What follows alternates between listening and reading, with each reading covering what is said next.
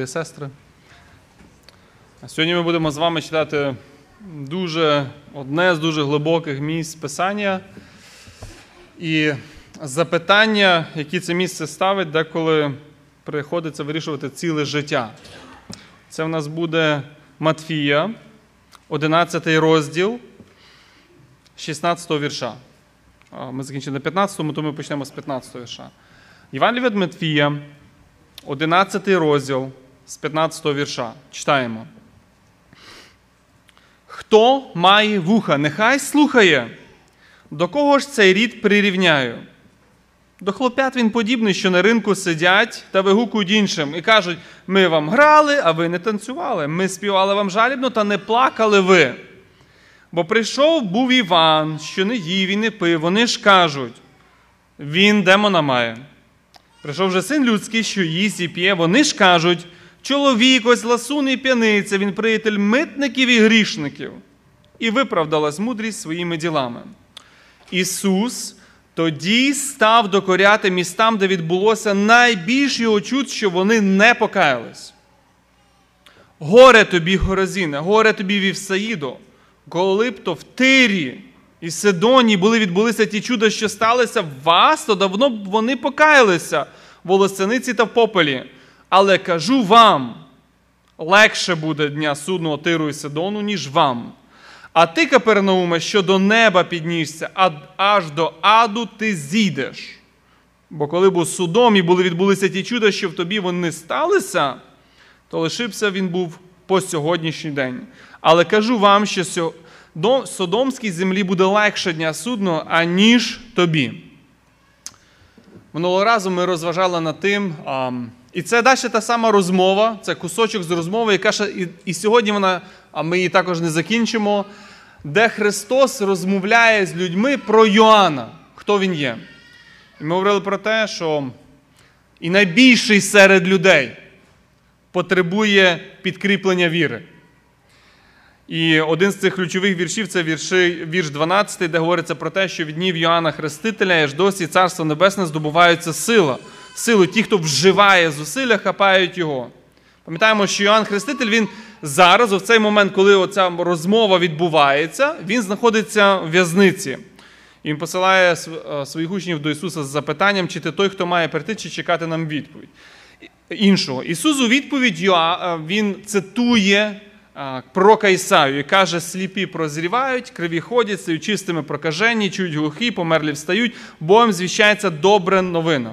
І почувши оце слово, яке прийшло, Йоанн, співставляючи це слово про пророцтво про Месію в книзі пророка Ісаї та чудеса і вчинки Ісуса, Йоанн має побачити, що Ісус є обіцяний Месія Ізраїля і Господь, що прийшов спасти свій народ. І наодинці приватно. Ісус посилає йому слово, щоб підкріпити віру найбільшого серед народжених від жінок. Тому що найбільше народжених від жінок потребують підкріплення віри. Проте зауважте, це дуже цікаво, що публічно Христос говорить про Йоанна, що Він найбільший. Він хвалить публічно Йоанна. Він більший, ніж пророк Ілля. Він а, більший, ніж Авраам, він більший, ніж Давид, ніж Мойсей. Він більший. Але в якому значенні? Я ніколи не був більший, наприклад, від Давида як цар. Він ніколи більше не завоював, як Давид. Він ніколи не був більший від пророка Ісаї величі пророцтв про майбутнього Христа. То в якому значенні він більший? І ми говорили про те, що Йоанн більший від усіх інших в тому, що йому дана оця честь серед всіх. Не просто показати в пророцтвах і видіннях наперед про Христа, а вказати на Месію явно. Ось він, ось він.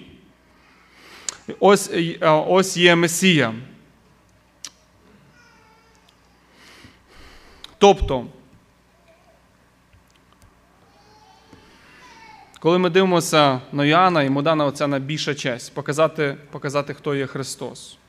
І далі Христос говорить про те, що найменший святий нового заповіту, Він знає більше і проголошує більше про Христа, ніж Йоанн міг собі навіть про це мріяти.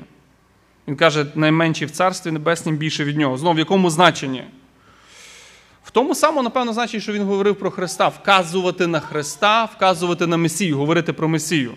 І в цьому значенні вказувати на Христа навіть найменший святий а, нового заповіту. По цю сторону Голгофи вже він проголошує набагато більше про Месію, ніж Ян міг навіть мріяти.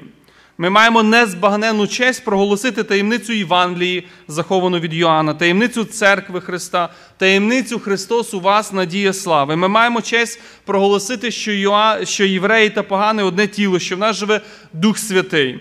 В набагато більшій мірі, ніж в старому заповіті, що ми одне з Христом, Христос у нас, Він наша праведність, освячення, відкуплення, наш Месія живий. Він сьогодні по правиці Отця і заступається за нас. І це честь, оці яку набагато більше ми маємо представити Месію. Далі він каже, що Царство Боже здобувається боротьбою, силою. І тут я буду йти за українським перекладом, не вдаючись ніякі якби, подробності да, перекладу, але йти за українським перекладом, де він каже, що Царство Небесне здобувається силою. Пам'ятаєте, Йоанн в'язниці, ми про це говорили, що він в'язниці. І його віра має ще закалитися цими стражданнями. Він має ще витривати у вірі через страждання, він має ще перебороти, як минулого разу сказав, мені сподобалося, затемнення віри. Оцей важкий для нього час. Апостол Петро він говорить про це так. Послухайте, він каже: Благословений Бог і Отець Господа нашого Ісуса Христа, що великою своєю милістю відродив нас до живої надії через Воскресіння з мертвих Ісуса Христа на спадщину тлінну і непорочну і нев'яну, що заховану в небі для вас що ви бережені силою Божою на спасіння, яке готове з'явитися останнього часу. Тіштеся з того, засмучені трохи тепер, якщо треба, всілякими випробуваннями, щоб досвідчення вашої віри було дорогоцінніше за золото, яке гине. Ми знаємо, ми вже спасені. Ми не будемо ніколи більше прощені чи більше оправдані, ніж є зараз. Проте, досягнути, щоб досягнути неба, наша віра має пройти оці страждання. Силу, яку потрібно для того, яку потрібно, щоб здобути царство, це сила віри в Христа як Месію, бо він зараз про це говорить в контексті через страждання. Дорога до слави це є боротьба. І це дуже велика тема: боротьба з гріхом, боротьба з плоттю, боротьба зі світом, боротьба з дияволом, боротьба за віру, дану святим. Цьому посвячена ціла книга Юди. Якщо ви Будете розуміти Царство Небесне в цьому вірші, як царство, яке ми входимо вірою в Месію, тобто ми через покаяння, то його церква тут або церква на землі, то вхід царства також вимагає боротьби. Це повного самозречення. І Христос сказав: візьми Христа і слідуй за мною. От цей підсумок, на чому ми закінчили минулого разу. Тепер я хотів, щоб ви звернули дуже уважно звернули а, свою увагу на наступний вірш. Тому що це, знаєте, така як ніби зупинка. Христос каже, хто має вуха, нехай слухає. І запитання, от воно ми слухали-слухали, і це, знаєте, такий як своєрідний а, знак зупинки, як в старому заповіті, наприклад, ми читаємо псалми, там вживається деколи села. От зупинися зараз, не йди далі. Зупинися і подумай, що ти почув. І Христос каже: хто має вухо, нехай слухає. Ти. Це запитання, яке зараз має прозвучати для нас. Я почув урок, який він тільки що мені сказав. Перед тим, як ти далі, я повинен зупинитися і задати собі це запитання. Я почув щойно, що він тільки що сказав. Тому я вам задаю це запитання. Який урок почули ви? Ви слухали попередній розбір, і маєте зупинитися і для себе почути щось. Для себе щось почути всі, чи майже всі в аудиторії Ісуса вони мали вуха. Вони чули. Проте, чи чули вони? Чи їх дух зрозумів оці слова, які Христос сказав? Хто має вуха, нехай слухає. Вони, от Ми почули, коли ми слухали ці слова, ось перед обличчя Твоє посилаю свого посланця. Ми почули, що Ісус є Господь. Ми почули, що Він є Єгова книги пророка Малахії. Ми прийняли оцю істину про Христа, віру в Христа. Ми почули істину про страждання. Ми готові вживати зусилля, Оце є зупинка, яка ми повинні зробити перед тим, як бігти далі, думати і щось знову розважати, і подумати, я це почув. Тому що Христос каже: ти маєш вуха, почуй це. Почуй. Наступні вірші, от наші вірші, вони говорять про людей, які мають вуха, до яких було звернена мова, фізичні вуха, але вони не чують. Вони не чують голос Месії. Вони не слухають. Я хотів тут запитати: от ви дивитеся зараз в своїй Біблії свій текст. І ми читаємо оцей 16 вірш, 16, 17, 18, 19 або 16, 17. В чому проблема цих людей?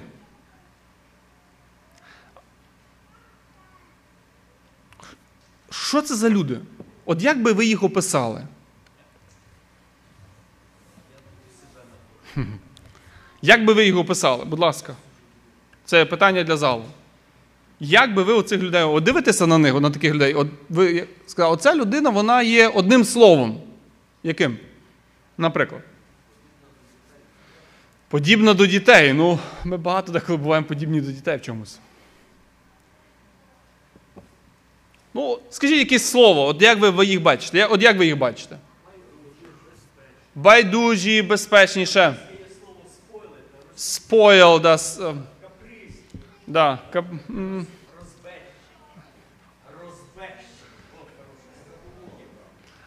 Розбещені. Ну, про батьків кажуть, спортили дітей, да? Ми кажемо. Ще, які вам, от ви дивитесь на цих людей? Які це люди? Хто це є? М? Фальшиві. Голосніше тільки кажіть, тому що вас не чути. Нерозсудливі, це точно. Ну там в них є ще одна дуже якість, от така, яка є в дітей. Дивіться ще раз текст. Яка? Капризні. От тут ми вже ближче до того, що відбувається зараз. Зараз отут відбувається в тексті. Ще. Христос, Тому що Христос каже, от до чого от Він дивиться на людей, і в нього є от, знаєте, одна характеристика для цих людей. Як назвати, яка їх характеристика, що їх вирізняє? Um, добиваються свого. Ну, вони дуже особливо добиваються, якщо ви маєте дітей, ви знаєте. Я назвав так. Якщо ви назвете ще одну характеристику, будь ласка, я назвав так: діти, яким не можна нічим догодити. От, да, ну, да. ну, найдіть ще українське слово скажете. В 16-му вірші Ісус приводить, замітьте, це звичайний життєвий приклад, з яким знайомі всі батьки. Я хіба скажу так, якщо ваші діти хіба ангели, ну тоді цей приклад не про ваших дітей. На ринку це є площа, площа міста, там е, діти бігають, вони граються, вони ну, граються в якусь веселу гру. Для, Я думав, яку вибрати для нас? На очності якусь веселу гру. Ну, скажімо, наприклад, яка?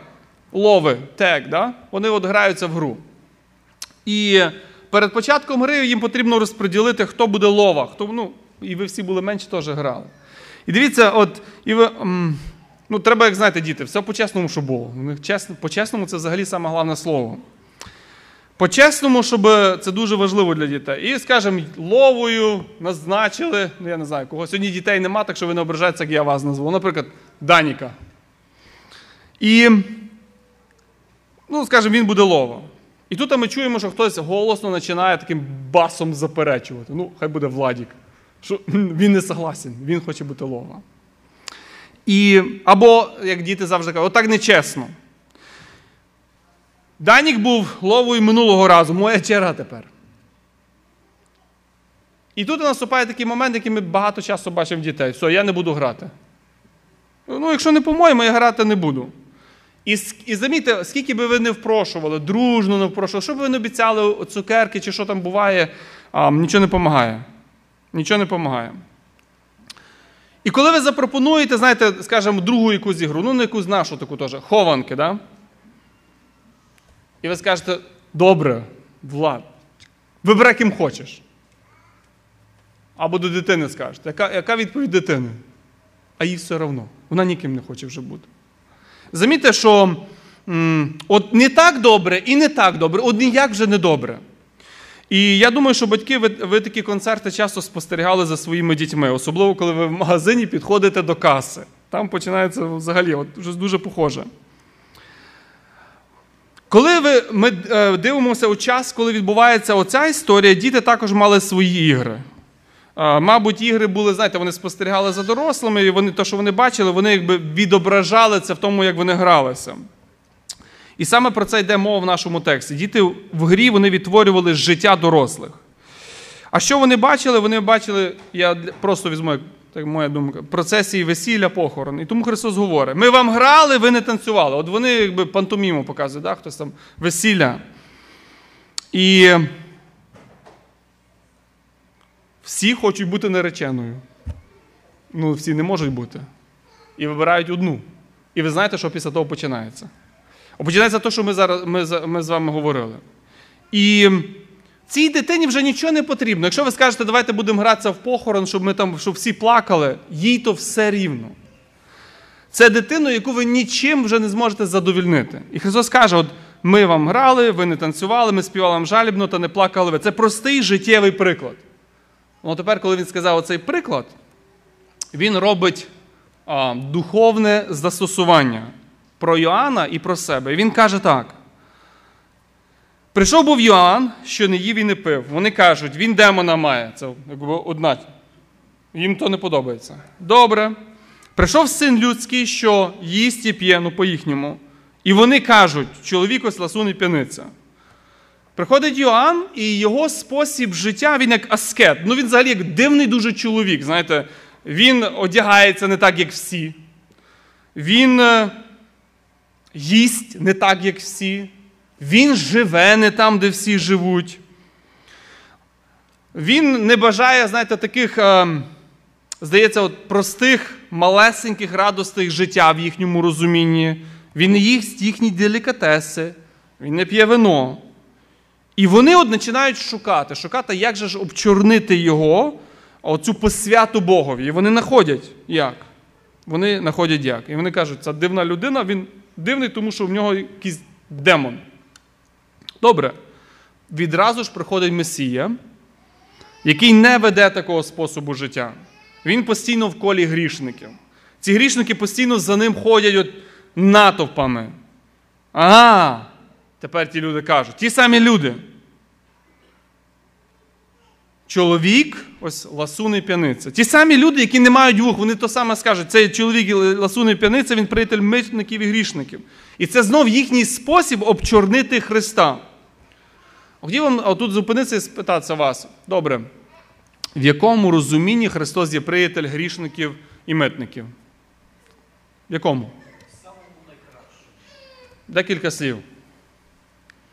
В якому розумінні Христос є приятель митників і грішників? Тому що коли вони це говорили, вони, ви розумієте їхню да? мотивацію, що сказати, що він приятель митників і грішників, і що там відбувалося, напевно, вони собі думали.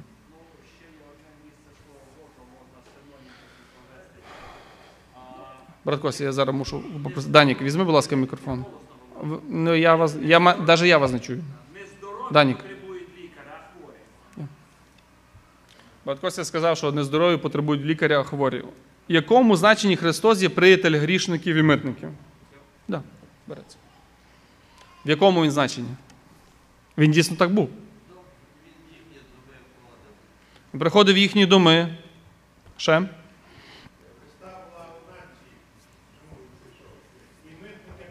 Ну, візьми і сядь зараз, ласка.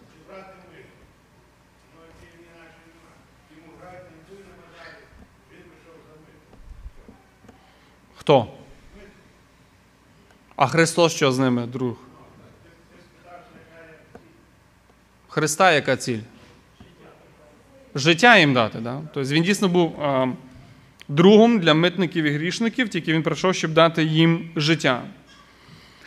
І замітьте, що оці громадяни, про які Христос зараз буде говорити, цих міст, це були ті самі люди. От їм не подобається ні Христос, ні Йоанн.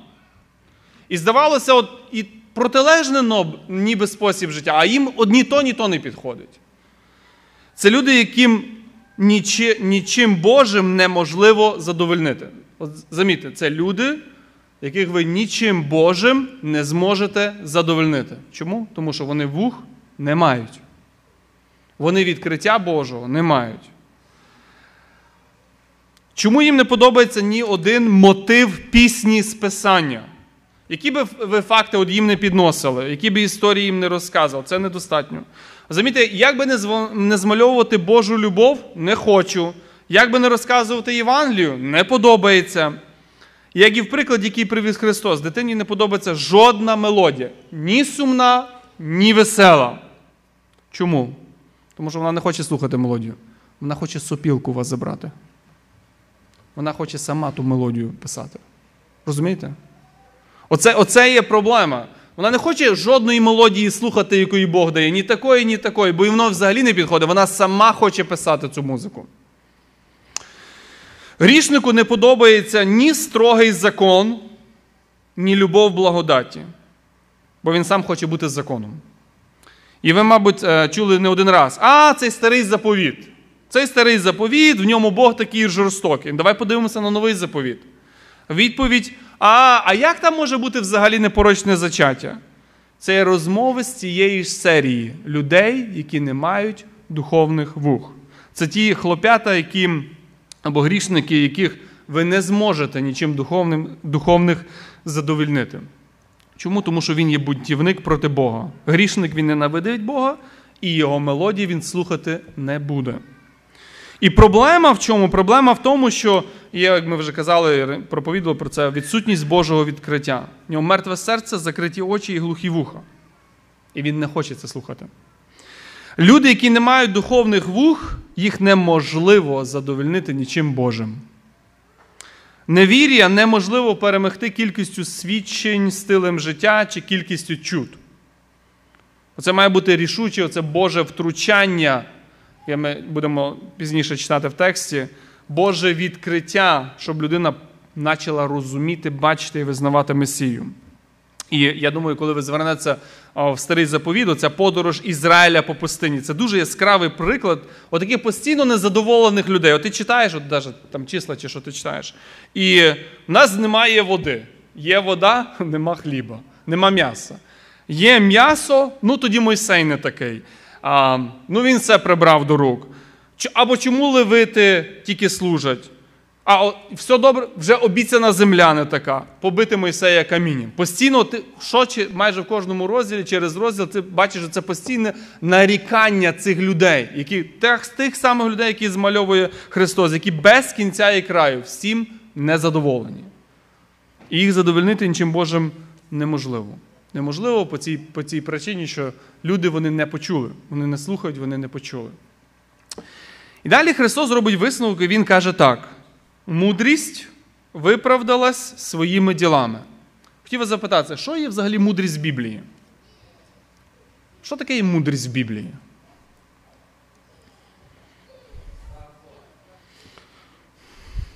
Підніміть руку і скажіть вголос. Дай Ігору, будь ласка, мікрофон. Страх перед Богом. Ще. Начало мудрості страх перед Богом. Ще. Святого. Давай, Юрий, дай. Що означає мудрість в Біблії? Що таке мудрість в Біблії? Близко не работает. Работает. Работает? А, да. сейчас работает. Библия описывает два вида премудрости. Она описывает Божью премудрость – Восьмая глава книги притчи объясняет, как это было сотворено и все. И в Луки еще есть, что Божья премудрость, как это все было устроено, как она сделана. И объясняется человеческая мудрость, как люди объясняют все это бытие без Бога. Вот такие есть две мудрости, Хорошо. которые Біблія об'ясняє. Я чуть не то питався. Я питався, як знати, людина має Божу мудрість. Це що таке є? Тобто, ну, я дивлюся на людину, як вона я знаю, вона має Божу мудрість, чи вона не має Божу мудрість? Вона вчилась багато, чи вона багато читає, чи що відбувається в її житті, що ми знаємо, що вона має мудрість. Що це таке є ця мудрість?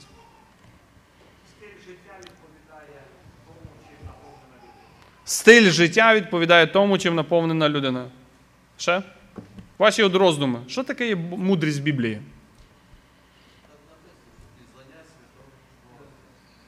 Ну, я я розумію. Угу воля Божа ісполняється да? в житті людини. Согласні, да? Тобто, ось це ми, що ми говорили. Тобто, це мудрість це взагалі це як ми живемо по-божому. Да? Давайте, будь ласка. Да. А з нього ви в Христі Ісусі, що став нам мудрістю від Бога, праведністю, освяченням і відкупленням, що було, як написано, хто хвалиться, нехай хвалиться Господом. Так ще раз. А в ньому ви в Христі Ісусі, що став нам мудрістю від Господа. В серці нашому живе Христос, мудрість Божа, Духом Святим. Хорошо. Да. Питання? Давай, дай мікрофон, щоб задав. Будь ласка. Ну, я не обіцяю, що я відповім. Е, 20-й вірш.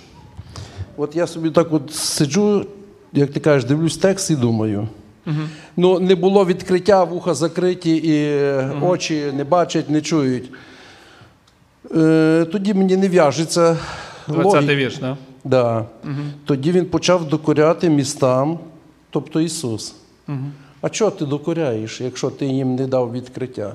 Він їм дав. Тим, що він говорить, він їм дав. Ні, послухай. Тоді почав він докоряти містам, в яких явлено найбільше чудес його за те, що вони не покаялися. Я думаю, ну я свою думку, я, Ні, я просто. будь ласка, то якби. Да, я, я думаю, що е, якась частина від нас залежить і від тих людей. Амінь. Бачили чудеса, не відкрили сердець, і Господь їм докоряє. Люди, Конечно. що ви дивитесь, що ви робите? Та такі чудеса, що в якесь язичницьке якесь там місто, і воно покаялося б. Звісно. А ви знаєте закон і все. і Ну просто що нема виправдання. Да. Я би хотів ще зробити одну умовку. Ми ще про це не говорили, але якщо подивитися уважно цей текст, от е, цей текст, він має дуже багато граней, деколи важких граней. З одної сторони, в кінці ви побачите тексту Прийдіть до мене всі, тобто відповідальність людини. І тільки то, тільки то, що підкреслив брат Льоня, з чим я згідний, людина відповідальна. І з другої сторони, ви в тому ж самому тексті побачите суверенність Бога в представленій людині спасіння чи засобів до спасіння. Коли ми будемо, да, коли ми будемо говорити про одне, або коли я буду робити наголос на чомусь одному, то не означає, що я забув наступний текст. Добре? Тобто до нього черга, до нього черга дойде. Да. Будь ласка. І почули це деякі з тих фарисеїв, що були з ним, та й казали йому, чи ж ми невидющі? Відказав Ісус. Якби ви невидющі були б, то не мали б гріха. А тепер ви говорите, бачимо, той ваш гріх зостається при вас. Горе вам, Харазін, тому що ви себе називаєте зрячими. Дивіться, а, я би, ми зараз до того дійдемо, брат Льоні, ми зараз до того дійдемо, але я би хотів вернутися все-таки до того питання про мудрість. Тому що Христос каже, що мудрість виправдала своїми ділами. Що це означає? От як ви скажете, що це означає цей текст? А, по цьому зараз на це відповідь на це питання? Віталік, відповідь на це питання? Ага. Давай. Були пролунали відповіді на те, що мудрість е, страх Божий, початок Да. премудрості. Е, Соломон був самий мудрий, і не було такого до і після. Як він закінчив і своє життя, які в нього були поступки. Далі можемо наблюдати багато різних людей, які теж вважалися мудрими. Ти задав питання про те, ще раз повтори питання. Божа мудрість. Оце, оце дивися, Божа оця мудрість. різниця, коли ти кажеш Соломон мудрий Да. і, при, і притчі, які Він їм записані. явно каже про вчинки, і в другому місці написано. Відповідаю зараз на твоє питання. да-да. Якщо мені не вірите, то повірте хоча б тим ділам, які я роблю. Це Христос вже потім каже. Тобто вони явно відкидають Месію. І в, ц- і в цьому заключається їхня якби мудрість. Ну це Ні, безумство. Це, це глупість їхня. Але це вони так називають своєю мудрістю, що ти не Христос, і ти не Месія, і ми взагалі тебе не бачимо. Ну, отак образно. була їхня глупість. Це їхня мудрість, Ну, їхня. в їхньому розумінні. Да, да, да. Ага, окей, Отак. я, я поняв, що ти говориш. Тобто, мудрість Божа це прийняти Христа. Бо то, що брат Іван казав, це мудрість Христос в серці. Хорошо. Що означає мудрість виправдала з ділами? Це як? Будь ласка. Що означає ця фраза? Тобто це підсумок, який робить Христос, коли він привів приклад про дітей, потім сказав про себе, про Йоанна і сказав, мудрість виправдалася в цьому випадку.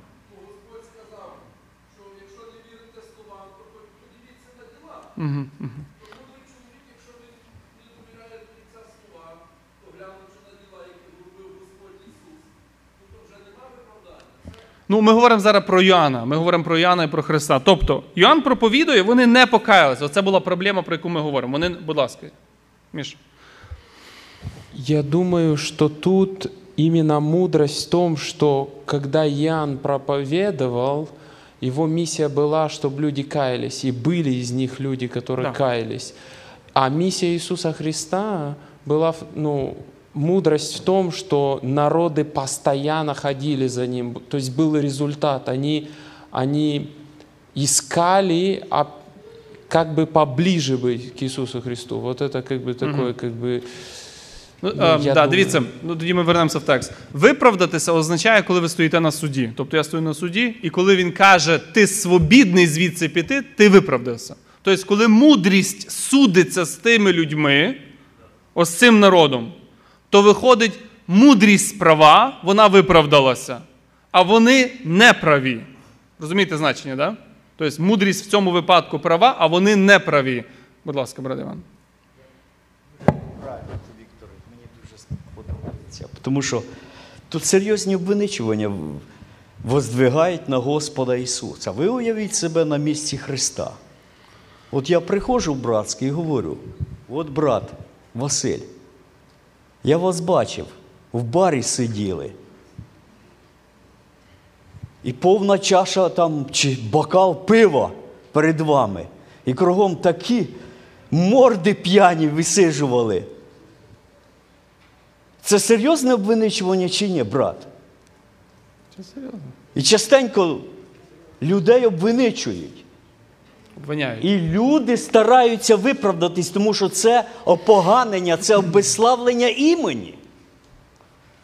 Назвати людину, що в те- в тебе без. Це дуже серйозні обвиничування. Дивіться, яка реакція Христа чи Іоанна. Іоанн виправдовується. Що ні, в мене нема біса. Ви що? Я нормальний. Дивіться, все нормально. То, що вдіваюсь так, it's окей. Мало лі там хто як вдівається. Ви сьогодні подивіться, які, які проповідники бігають по сценах в штанцях, як і в мого внука, і з голими ногами. І їм хоч би що, розумієте? Хоча вже точно про них що хоч можна подумати. Христ... Іоанн не виправдовується, і Христос не виправдовується. А що Христос каже? Від нього все відходить, від невинної людини грязь відлітає. І Христос каже, каже, премудрість виправдовується, оправдана ділами.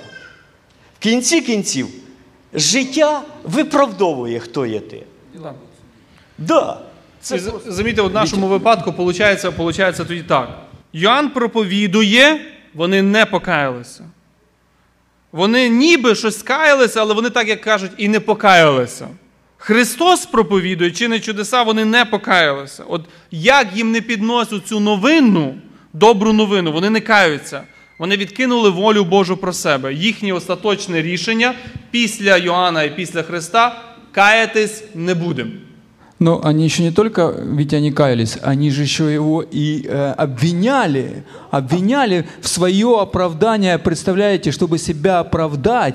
Ведь, ведь их Иисус Христос и Иоанн, они проповедовали Царство Небесное. И что Иисус Христос делал, когда проповедовал Царство Небесное? Он подкреплял это знамениями, чудесами, исцелениями, изгнаниями бесов и накормлением людей хлебом, и люди шли за ними толпою. Но как только идет призыв, они сразу говорят, нет, нет. И они его начинают обвинять. Знаете, это все идет еще с Эдемского сада. И если ты хочешь человека обвинить, заставь его оправдываться. Если ты хочешь сделать человека виноватым, заставь его оправдываться. То же самое происходит на всем протяжении. То же самое на Иисуса происходят нападки, чтобы Иисус или же Иоанн начали оправдываться, тем самым они сами себя загоняют куда? В угол виноватых. Див- Да, диви- и Дивися, туда. я хочу показати, щоб ми побачили цю велич і стратегію Бога. Бог дає одну сторону спочатку закон. Якби він тільки дав закон, люди би казали, де благодать, а чого немає любові. Розумієте? З іншого, любов, якщо тільки дати любов, вони би сказали, ну це теж однобоко. Тому мудрість, якою Бог підійшов до людини, в плані спасіння, він дав їй закон і він дав їй любов. І цей план викрив її суть. Ця людина вже не має відмовок, тому що вона ні одне не хоче приймати і ні друге не хоче приймати. Вона викриває суть проблеми, проблеми серця грішника.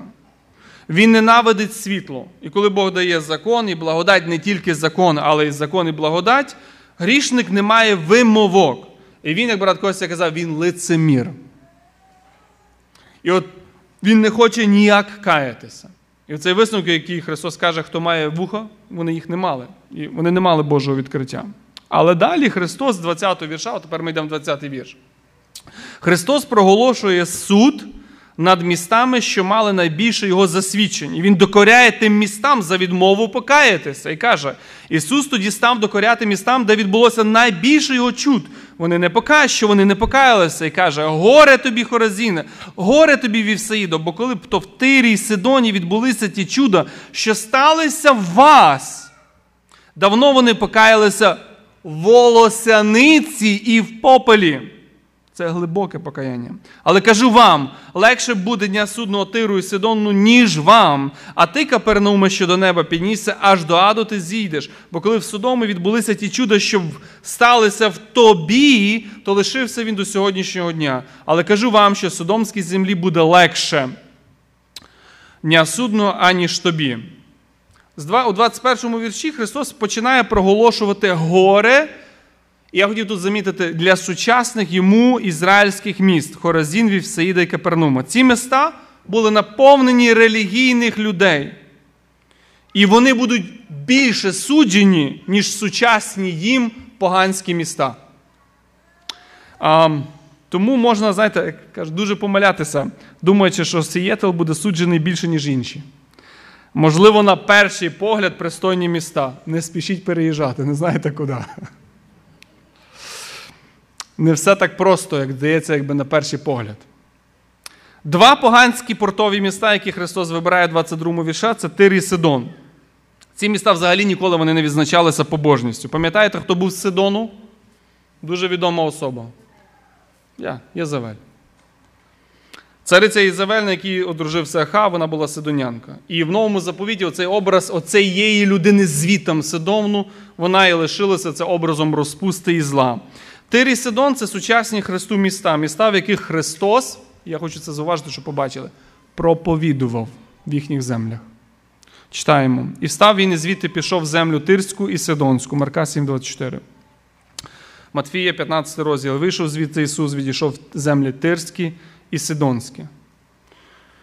Що особливого згадує Ісус про міста Хоразін і Вівсаїду і Капернум? Це були міста, де відбулися це ізраїльські міста, де відбулися найбільше його чуд. Тому найбільше, хто бачив його чудеса, це люди, що проживали в цих місцях. А, Сучасним словом, це були привілейовані люди, сучасним сленгом, да? на рахунок чудес. Якщо когось можна було переконати чудесами, то це є класичний приклад. Чудесами їх переконував Месія. Результат не покаялись. Потім згадується ще й Содом. Ну, взагалі, знаєте, я думаю, коли він сказав оце слово вже Содом, в них просто взрив пішов. Тих людей, що його вслухав. Це місто, яке асоціюється з роз, розладом гріха і зіпсуттям. Хто може, що взагалі може бути гірше, ніж Содом? Хто може бути гірше, ніж содомлянин? Содом це взагалі уособлення гріха. Замітьте, так вони собі думали. І, можливо, ми так думаємо. І було не так. Тому що уособленням гріха в даному тексті була лицемірна релігійна людина. Немає нічого гіршого, ніж відкинути Євангелію, немає нічого гіршого, ніж відкинути Христа. Немає нікого ціннішого, ніж Господь Ісус Месія. І немає нічого кращого за Євангелію. Тому суд найбільший для тих, хто потоптав найдорожче. Відкинення Євангелія Ісуса Христа це і є уособлення гріха.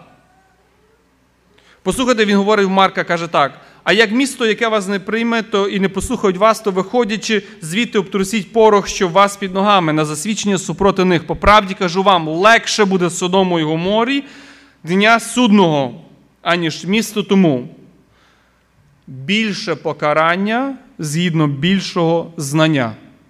Запам'ятайте це, це було більше покарання згідно більшого знання. Цим розпущеним містам Содому, Тиру, Сидону буде легше на суді, ніж релігійним, чистеньким людям Капернауму. Покарання гірше для релігійних, чим для найбільш опущених. Чому? Я думаю, коли Христос сказав ці слова, вони прозвучали як просто взрив якоїсь гранати, знаєте? Що ви будете тяжче судимі навіть за найгіршого поганина. Ваша вина більша, ніж Содому. Ці слова вони не просто різали слух. Вони перевертали взагалі всю уяву про те, що буде відбуватися на суді. Це щось, я не знаю, щось таке, що сказати, от, виберіть якесь найкраще місце. Я не знаю, я думав, я не знайшов. Якесь найкраще місто на сьогодні, от дуже праведне місто. Може там теж семінарії є, може там якісь побожні люди є, я не знаю. І сказати, оце місто буде гірше судиме, ніж Лас-Вегас. Ви просто... Мені би таке сказали, я би, я би, якщо б я не читав це місто, я би просто не повірив в це. Я би просто в це не повірив. Що розділяло? Різниця, от замітьте, різниця, по якій оцінювалася тяжкість, злочин, тяжкість злочину, це був доступ до істини. Суджений більше той, хто більше чув істину, хто більше мав засвідчень. Тому в цих трьох, е, в цих трьох містах відбулося найбільше чудес Христа, вони будуть суджені більше за відмову покаятися. І знаєте, от ми говоримо, ми говоримо про міста, які не повірили Христу, незважаючи на велику кількість чудес. Запитайте, от задайте собі запитання, хто має більший доступ до істини, ніж ми зараз, що тут сидимо? Я не говорю про цілий світ зараз. Я говорю саме про нас. В першу і в першу чергу тих людей, які е, добре володіють або володіють англійською. Жод, якщо ви добре володієте англійською, ви читаєте англійську літературу чи поритан, ви дуже добре розумієте, що жоден народ, чи цивілізація, чи країна не має більшого доступу до багатства духовної спадщини, ніж ті, хто розмовляє англійською мовою.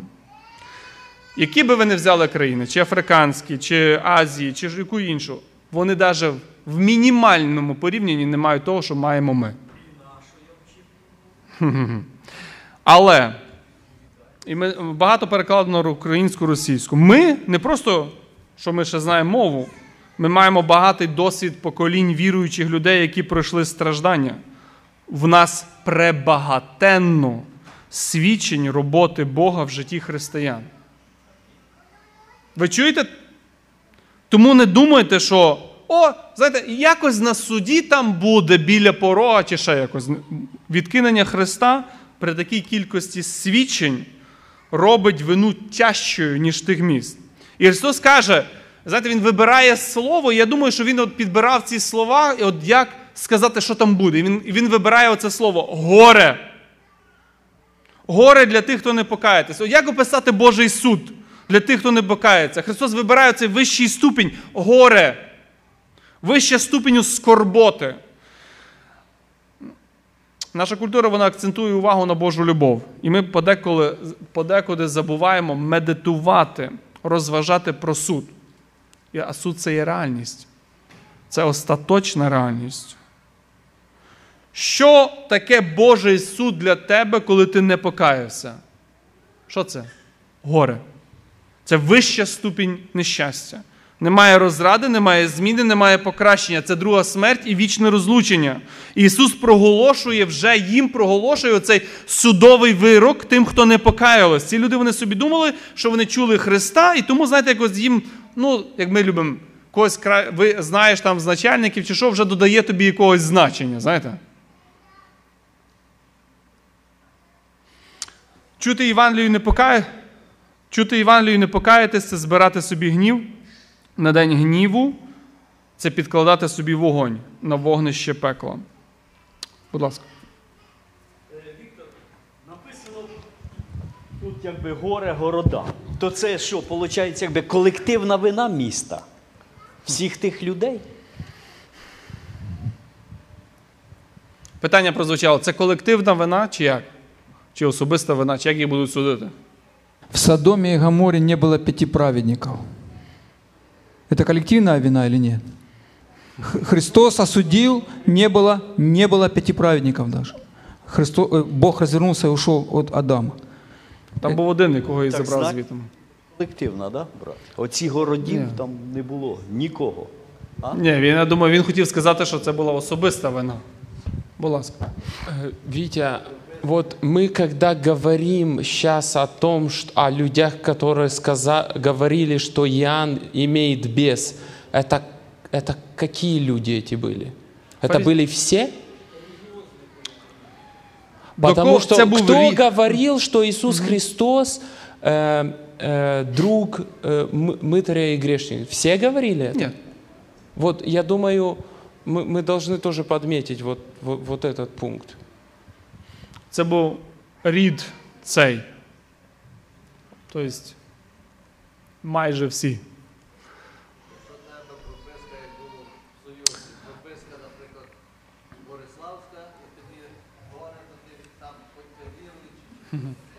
Ну, горе було по, по причині, я відповідаю на запитання, по причині того, що вони не покаялися. Каємося всі чи каємося окремо кожен? Кожен. Тобто всім вина, тому що кожен з них не покаявся. Зараз секундочку. Дай, дайте мікрофон, будь ласка. Ми недавно чули від брата колективна мораль і індивідуальна. І в Біблії говориться так само за декілька родів покаянь. Індивідуальне, є, що країна вся каялася, і города каялися, так? Тобто рівна, різна, рі- різна ступінь покаяння, як індивідуально, так і колективно.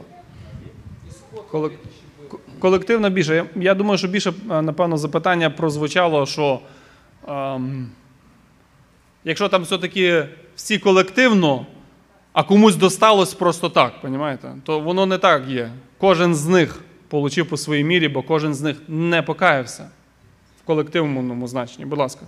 Написано, що город весь вийшов і вигнав його геть. Тобто Да, колективно. ні один житель не захистив Христа. Пам'ятаєте, як ви його сказали? Всі єдинодушні. Весь город був такий. Тобто, відповідаючи на запитання, Льоня, яке ти поставив, це було справедливо? Справедливо. Це було їхнє рішення. Їхнє рішення. Вони свобідно це зробили? Свобідно це зробили. Їх Христос правильно покарав? Правильно покарав. Справедливо? Справедливо. Тобто тут питань немає. Але знову, якби бачимо в різних стежках от оцю істину. І ми далі читаємо про те, ми далі ми читаємо про те, що Христос каже, коли б то, Заміли, це умова. І Христос вживає слово, коли це таке, якби знаєте, ну, потенційне можливе майбутнє. Коли б ці чудеса, які Христос зробив в ізраїльських містах, Він зробив під час своєї подорожі до поганської округи, вони покаялися, він не зробив. Тобто серце релігійних цих людей Капернауму було черствіше, ніж серце цього останнього гея в Содомі. Очі Капернауму були настільки сліпі, що вони не відчували от сонце перед ними, а вони не відчувають цього. Ми часом думаємо, що ось ця людина вона от настільки вже опустилася, що вона ніколи не покається. Наш текст показує, що навіть найгрісніші з людей, з міст, вони коли побачили чудеса, вони покаяли себе. Христос знає, що кому потрібно для покаяння. Він це знає. І він свобідний давати ці засвідчення, кому захоче. Е, Я хотів би скоротити і запитати тільки один момент, який я деколи чую, і тому задати це запитання. Христос каже про те, що він, або я скажу так, Він робить чудеса, не зважаючи на їхнє невір'я. Ви замітили, що невір'я не стоїть на дорозі Христу робити чудеса взагалі. Часом стояв. Зараз я задам. Тому я хотів вас це питання задати. Є місце, яке каже, це ми читаємо Марка 6 розділ. Ісус сказав: пророка нема без пошани, хіба тільки вітчизні своїй. І п'ятий вірш. І він тут учинити не міг чуда жодного. Не міг.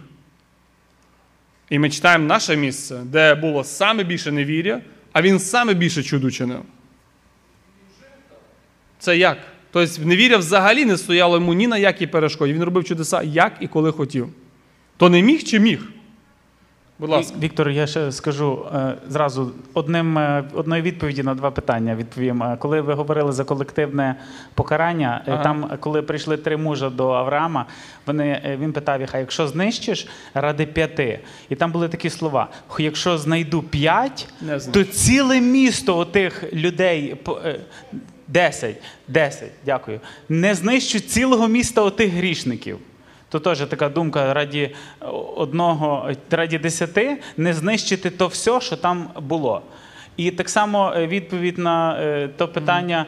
е, Яке питання ще раз ти задав? Скажи? Ні, ну скажи. Зараз? Да. Зараз питання таке. В одному місці ми читаємо зараз брат Іван Він може раді руку. одного, який вірив. Я пам'ятаю питання. Ага. Ти казав, ти казав за невірство, чому саме більше невірства було. Він все одно чудо робив. Дехто сказав, що бо він там жив. Я думаю, що раді одного, хто повірив, він робив.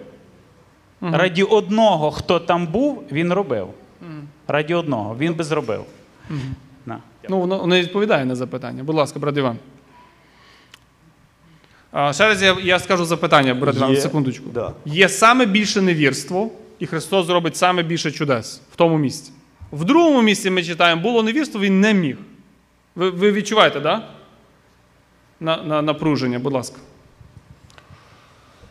Христос на землі був Богом досконалим, але Він був Сином Божим. І написано так: Я творю, тому що Отець мій творить. Я роблю так, як Отець мені говорить. І коли отець йому говорить, от ми читаємо, він цілу ніч перебув в молитві, щоб випрохати своїх учеників в Отця. І він каже Петру: Петро каже, це не плоть і кров відкрила, а хто відкрив тобі? Отець мій небесний. І моє розуміння, те місце, Отець Небесний йому говорив: не вірять, ти не роби. І Христос не робив. Я, Тому що це величезна благость і милосердя над кожним місцем, куди Христова нога ступала. І Отець Небесний, то його провидіння йшло. Це місце в Божих очах, Він говорить, зайди, а туди не трогай. І Христос не міг, тому що Бог Отець йому не дозволив. Ну, це чисто моє. Да, в лак- Вера. Сотника, Веру Сотников, он исцелил Сотника. Петра, тещу, тещу Петра исцелил в Капернауме, удивительно, да? Это было. Потом он, и тут написано, что и привели, в до, и, и, и, и когда же настал вечер, к нему привели многих бесноватых, и он изгнал духов, словом исцелил всех больных, написано.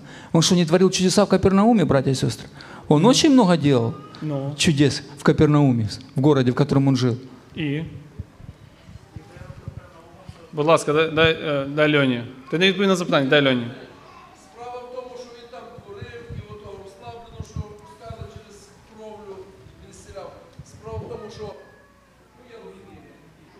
Була кількість людей, скільки він ісцеляв, скільки чудес робив, мало повірили в нього.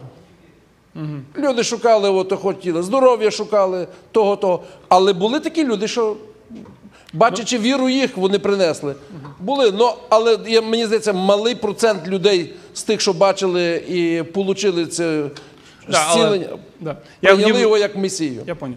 Я хотів просто підмітити такий а, момент, що коли ми в одному місці читаємо, що Христос Він а, не міг зцілити, я дуже. Я, практично якби то саме, що брат Іван сказав, він просто так рішив, або отець йому так сказав. Тому що, якщо сказати, він зціляє тільки по вірі людей, то наше місце це заперечує, бо він зціляє так, як хоче. Тобто там, де було найбільше невір'я, він все рівно робив найбільше чудес. І це йому зовсім не, не заважало це робити. Будь ласка. Давайте будемо лаконічними і тому вже часу немає, нам потрібно молитися. Так, так, так, будь ласка.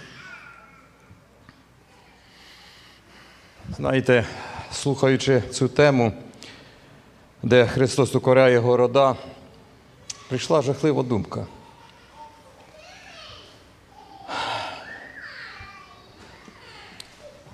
Ми покоління старше пройшли етап, можна сказати, великої історії. І я вам скажу, що в чому заключається ця жахлива думка, що це молоде покоління сьогоднішнє, можливо, їм буде краще в день суду, чим нам. Тому що ми пройшли і маємо добре свідоцтво таке для нашого життя. Є таке, да. Це, це хороша думка, яка повинна побудити наші серця, якби цей момент побачити і каятися, і приходити ближче до Бога. Ще якісь як вас, якби, заключені такі думки? Будь ласка, Сергій. По тому, що він не міг, да, тут можна теж по-різному думати. Я, наприклад, коли а, я в сім'ї, да, і моя дитина, я можу сказати, я не міг їй нічого купити. Не тому, що я не можу. Ну, наприклад, якщо вона не, не, просить, я й теж їй не можу то купити. Да? Тобто тут, можливо, думка така, що от та, де він прийшов він і не міг робити, то вони до нього не приходили, вони не приносили хворих, вони не просили. Так. В них не було віри просити, і вони не просили, і він їх не робив тих чудес. Не тому, що він не міг потенціально це зробити, а тому, що люди не приходили, не просили. У нас, ну, у нас молитва, молитва да? ми теж маємо величезну, скажімо, потенціал просити в Бога, коли ми молимося, а ми мовчимо. І як, як результат, ми теж, якби можна сказати, Бог не може нам допомогти. Він може, але не може, тому що ми мусимо просити. Він нам дав уста, що ми просили, говорили. І тому ну, от, така паралель йде, що він то може, але не може, тому що він, ми не просимо та й не Бо він получаємо. Так, бо він так вирішив, да. А, будемо молитися. Я на останній думці, яка мене от, а, також торкнулася.